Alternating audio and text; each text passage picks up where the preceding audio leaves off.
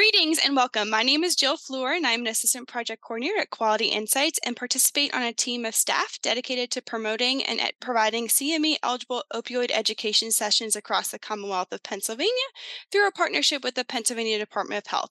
Quality Insights is excited to offer this podcast to complement the PA Department's Health Education Initiative, evidence based prescribing tools you can use to fight the opioid epidemic.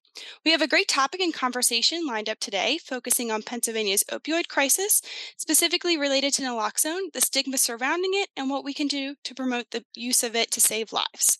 With that, I'd like to introduce three guests who are here with me today. First, I'd like to welcome my colleague, Rebecca Dace, who serves at Quality Insights as a practice transformation specialist. In her role as a PTS, she has worked on several different quality improvement initiatives, but her primary focus for the last few years has been on the Pennsylvania Safe Prescribing Project, where she works to promote evidence based prescribing to clinicians across the state of Pennsylvania. I'd also like to give a warm welcome to one of our clinician champions, Dr. Denise Vanacore Chase. Dr. Vanacore is an Associate Dean and Professor at Eastern University. She's also the Director of GDC Healthcare, providing integrated primary care and psychiatric mental health care, including medication assisted treatment for opioid using Suboxone. Dr. Vanacore holds cert- certifications as an adult nurse practitioner, family nurse practitioner, and a psychiatric mental health nurse practitioner. She brings an expertise in many clinical aspects, including the diagnosis and treatment of primary care and mental health disorders, measurement based care, management, and administration of primary mental health care practices. I'd also like to give a warm welcome to our community champion from Shatterproof, Gabby Granada. Shatterproof's mission is to end the U.S. addiction crisis by addressing stigma and its impacts, which manifests in many forms. Gabby is a senior program coordinator at Shatterproof, organizing special projects for their National Stigma Initiative, including their pilot program in Pennsylvania to combat addiction stigma in hospital settings. She has a master's in public health from George Washington University, and she combines her health policy background and expertise in the substance use field to support those navigating SUD and stigma on the federal, state, and local level. Rebecca, I will hand it over to you to get this conversation started. Wonderful, Jill, and thank you. And thank you, everyone, for listening in. We really just want to highlight the topic today of overdose and naloxone and the benefits that it can bring here in Pennsylvania. In 2021, there have been 5,352 deaths due to overdose. And in 2022, the death number is at 5,044. And these numbers are current as of May 15th, 2023. And these numbers still remain preliminary and will continue to go up as information is received or new information is received.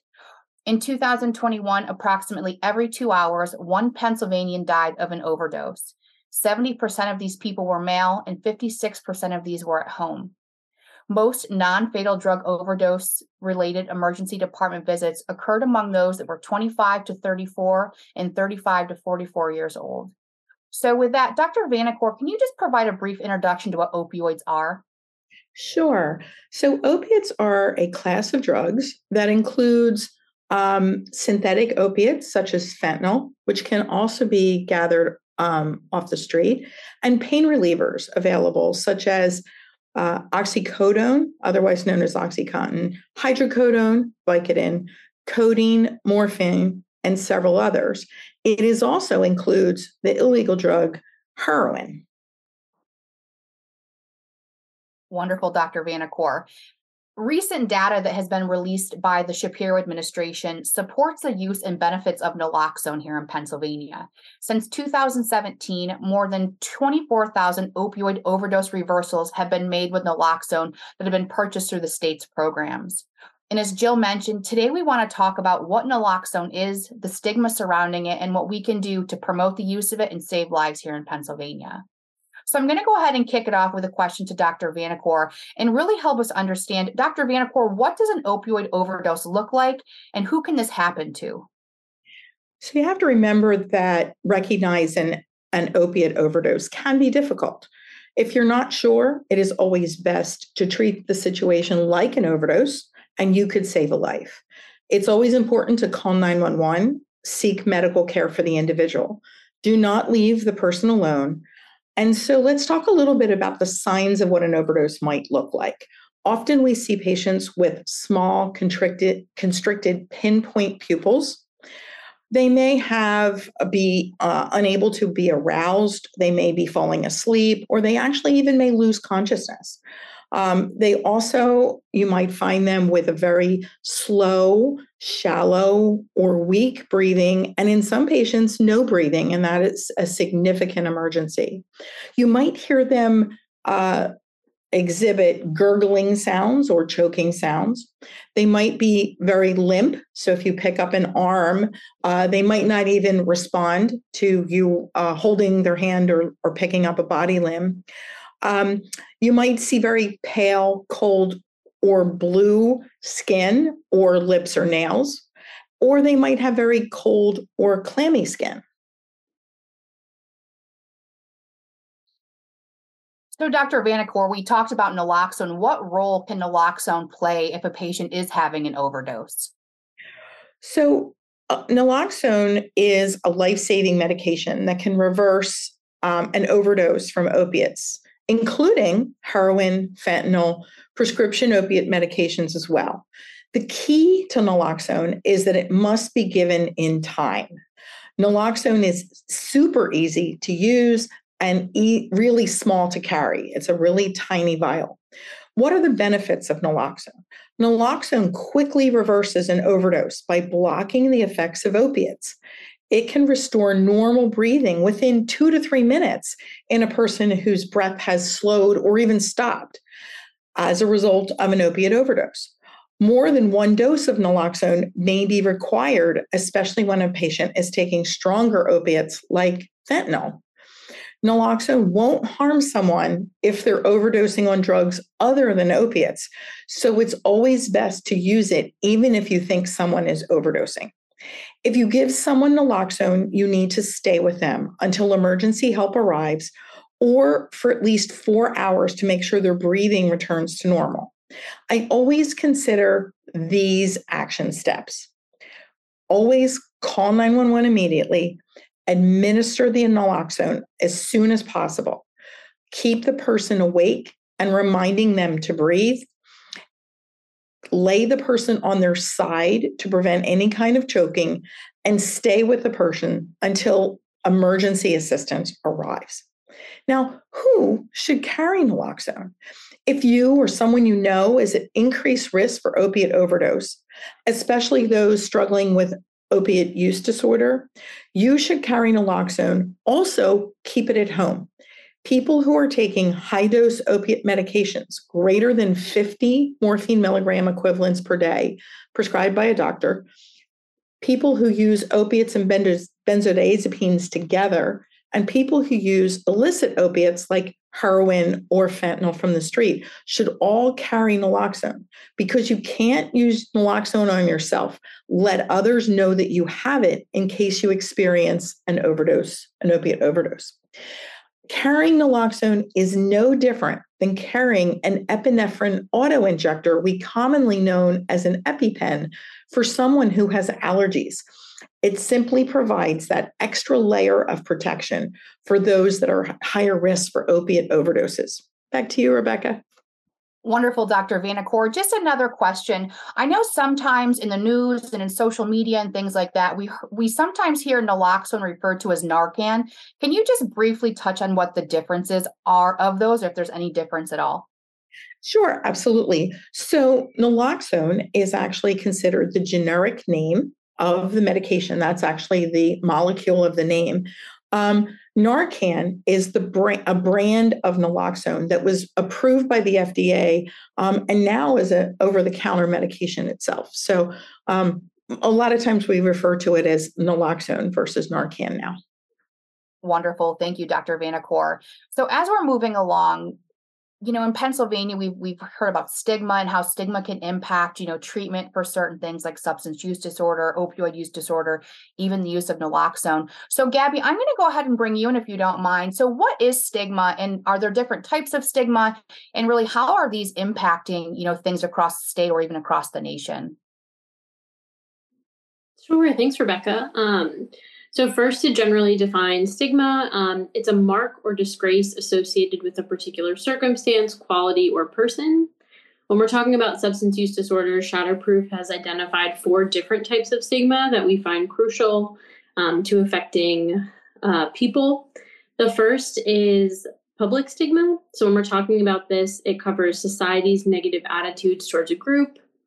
It can lead to people feeling unwelcome, judged, shamed, or blamed. Um, and a secondary part of this is also stigma towards medications for opioid use disorder um, or other forms of treatment, where we're seeing that things like tr- certain treatment uh, types or MOUD are deemed less accessible than others, um, such as abstinence. There's also structural stigma, which illustrates systems level discrimination in institutional policies or norms. When we're talking about this, maybe thinking about hospital settings or workplace environments or school systems. Lastly, there's self stigma, where an individual internalizes these other stigmas and tends to think negatively about themselves and their disorder. This is crucial to address because it affects a person's self efficacy and their self esteem, both of which are crucial to pursuing recovery. And then, in terms of the effects of stigma on people with SUD, there's a lot of layers to this question, but overall, stigma acts as a barrier to receiving healthcare. It can also be a barrier to engaging in health seeking behaviors, uh, and it can lead to discrimination, exclusion, and isolation um, from a provider's perspective as well. Back to you, Rebecca.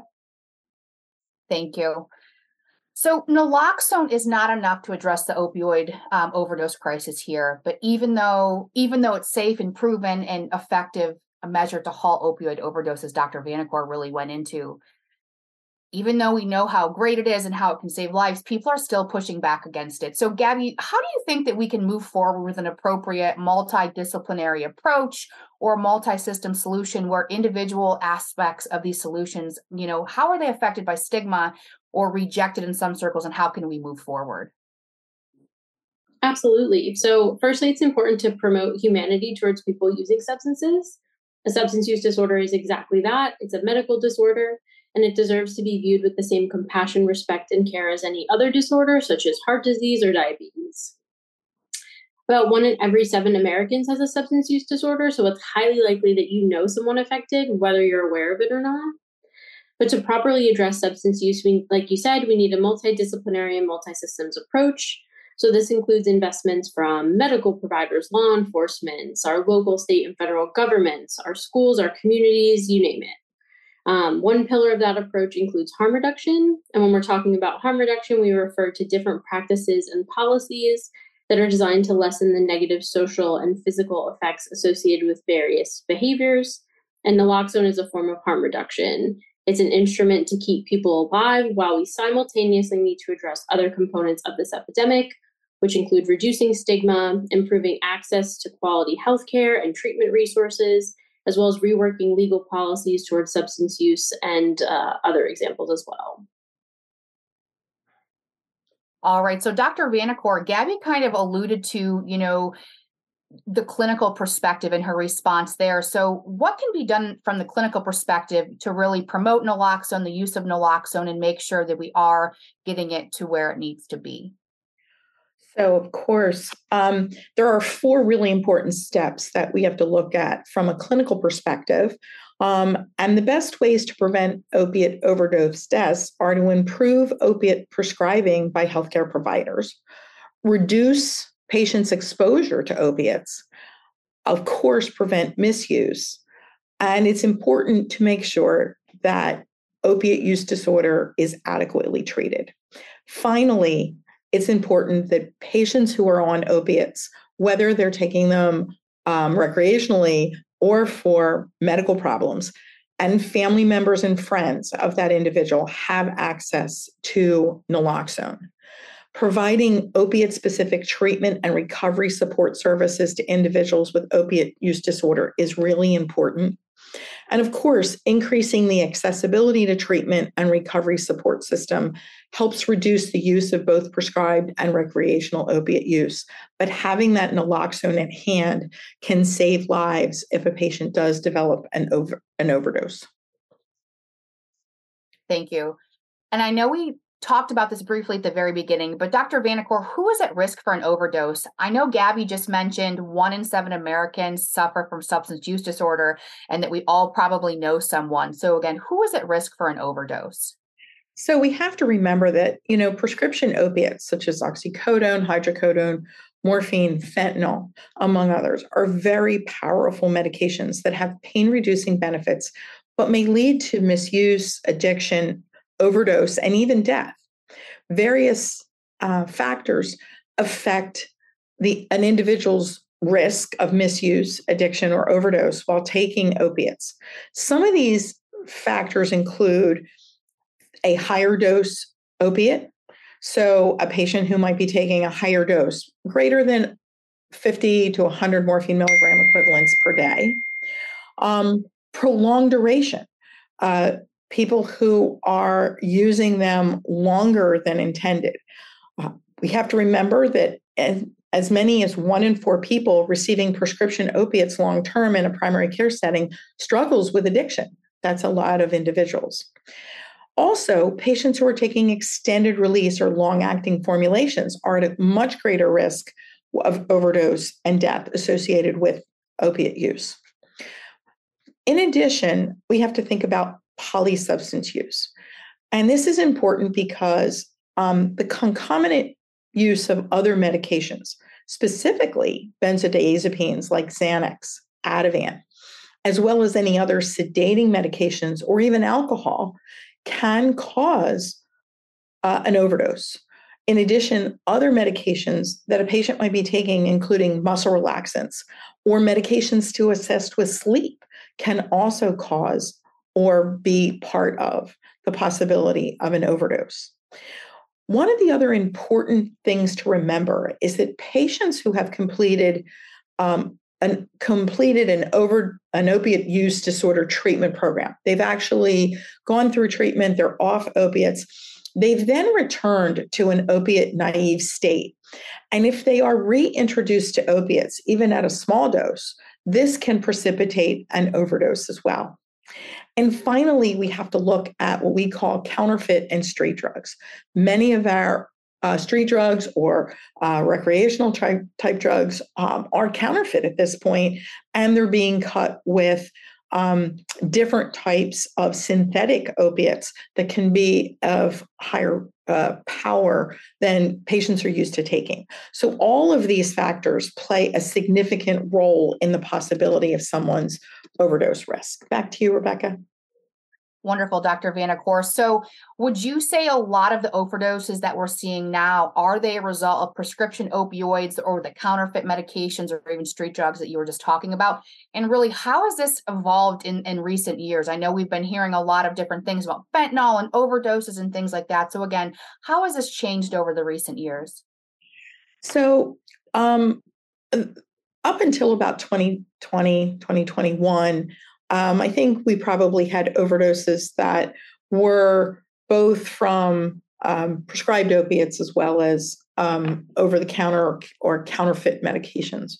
For 2022, data from the Centers for Disease Control and Prevention suggest really an avalanche of overdose deaths that were largely driven by the spread of illicit fentanyl. And this crested in about March of 2022. Street drugs in America got even more toxic in 2022 with the spread of the synthetic opiate fentanyl. Many of those who are dying um, are under the age of 40, um, and they're dying because those um, over the over the uh, street drugs are kind of a combination of maybe heroin and fentanyl, or maybe oxycodone and fentanyl. And the the level, the amount of each is quite unknown. Uh, the DEA reported that in December it seized far greater quantities of illicit fentanyl than ever before in 2022. So 2022 brought a large amount of overdose deaths, um, in part because of, of the drug fentanyl. And you can see this on some of the CDC uh, data slides that talk about the amount of synthetic opiates that are causing overdose deaths. However, in 2022, we had some major reforms in addiction treatment. So, for decades, recovery treatment has been shaped by drug war policies that tended to be more punitive, bureaucratic, and so confusing for many doctors and healthcare providers. They really didn't want to treat people with opiate use disorder. As a result, studies have shown that roughly 90% of people with addiction might get no health care at all. So, driven in part by the carnage of these fentanyl overdose deaths, Congress and the Biden administration pushed through major reforms to the way people get uh, addiction treatment now in healthcare. So I'll turn this back to you. Dr. Vanacore, thank you for that great breakdown. Now, one question for you could be answered simply with yes or no. Does naloxone help in those kinds of overdoses? Absolutely. Naloxone have, helps in any opiate overdose. Wonderful. Thank you. So as Dr. Vanacore was talking about that and you know really highlighting some statistics, some of the statistics right here in Pennsylvania, as I mentioned at the very beginning, 5,352 people um, again preliminary number have been have died of drug overdoses here in pennsylvania. And some of the data that we're seeing for that to those opioid or to those overdose deaths 85% of them did contain an opioid and uh, 78.1% actually contained fentanyl. So, as we're talking about those high numbers here in Pennsylvania, you know, it's really important, again, to make sure people have the tools that they need to hopefully a life. So, Gabby, we've talked about naloxone and we, we talked about stigma. So, again, how can we break down these barriers or reduce that stigma surrounding naloxone in a way that gets people the assistance that they need? Sure. Thanks, Rebecca. So, Generally, we can educate on what naloxone is, how it's used, and why it is a crucial component to combating op- an opioid overdose, just like we're doing today. As I mentioned earlier, this needs to happen on multiple levels, including healthcare, law enforcement, and communities. We also need to humanize those who are impacted by substance use disorder. Uh, so that includes people who have a substance use disorder to prevent from exclusion and stigma, while also offering support to those who are part of the solution. So here we're talking about providers, officers, and teachers. We not only want to be providing education and resources, but also ensuring that there's emotional support available for them as well. When we talk about reducing stigma, it's important we frame naloxone as not only an important tool in our toolbox to protect our communities, but when we look at the number of overdoses and deaths we're currently seeing, naloxone is now an essential part of a first aid response. So we really want to make sure that people are aware of that. And then we also need to identify um, or better identify how we can share this information and distribute naloxone. So, for example, we know that a majority of overdoses reverse by lay people. So, when we say lay people, we mean non medical providers, so not EMS, um, or maybe someone at a hospital. Um, those are reversed by people who also use drugs. There are overdoses that may not even be reported or recorded due to stigma. Um, so we need to ensure that when we break down stigma for these communities, we're prioritizing a naloxone access strategy that um, that prioritizes them. So it's not a blanketed approach or just distributing to anyone who's willing to take it. Where can people access naloxone? Where can they get it? Absolutely. So this is going to look a little bit different depending on um, a person's community. It looks different everywhere. Um, but generally, naloxone can be accessed at pharmacies and by mail. Many areas may also provide it through libraries or schools or other community resources. In Pennsylvania, through a partnership with the Pennsylvania Commission on Crime and Delinquency and Next Distro, anyone can get naloxone mailed to their home for free, which is really great. The Next Distro website, which is n e x t d i s t r o dot org, is also a great tool and it outlines local policies and locations where you can access many different SUD resources, including the naloxone. So I'd recommend checking that out. And while there are some additional barriers to, rece- barriers to receiving naloxone from a medical provider, like you might need established care or the cost associated with that, the Department of Health has signed a standing order prescription for naloxone. So you don't need a prescription to access it from your healthcare provider, which does help. And then we also do just want to remind folks that through the Good Samaritan provisions of Act 139, members of the community, family members, friends, bystanders, all of these groups can lawfully administer naloxone to someone who's experiencing an overdose.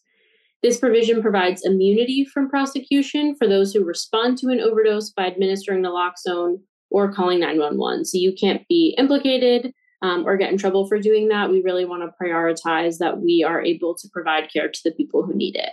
But Rebecca, back to you.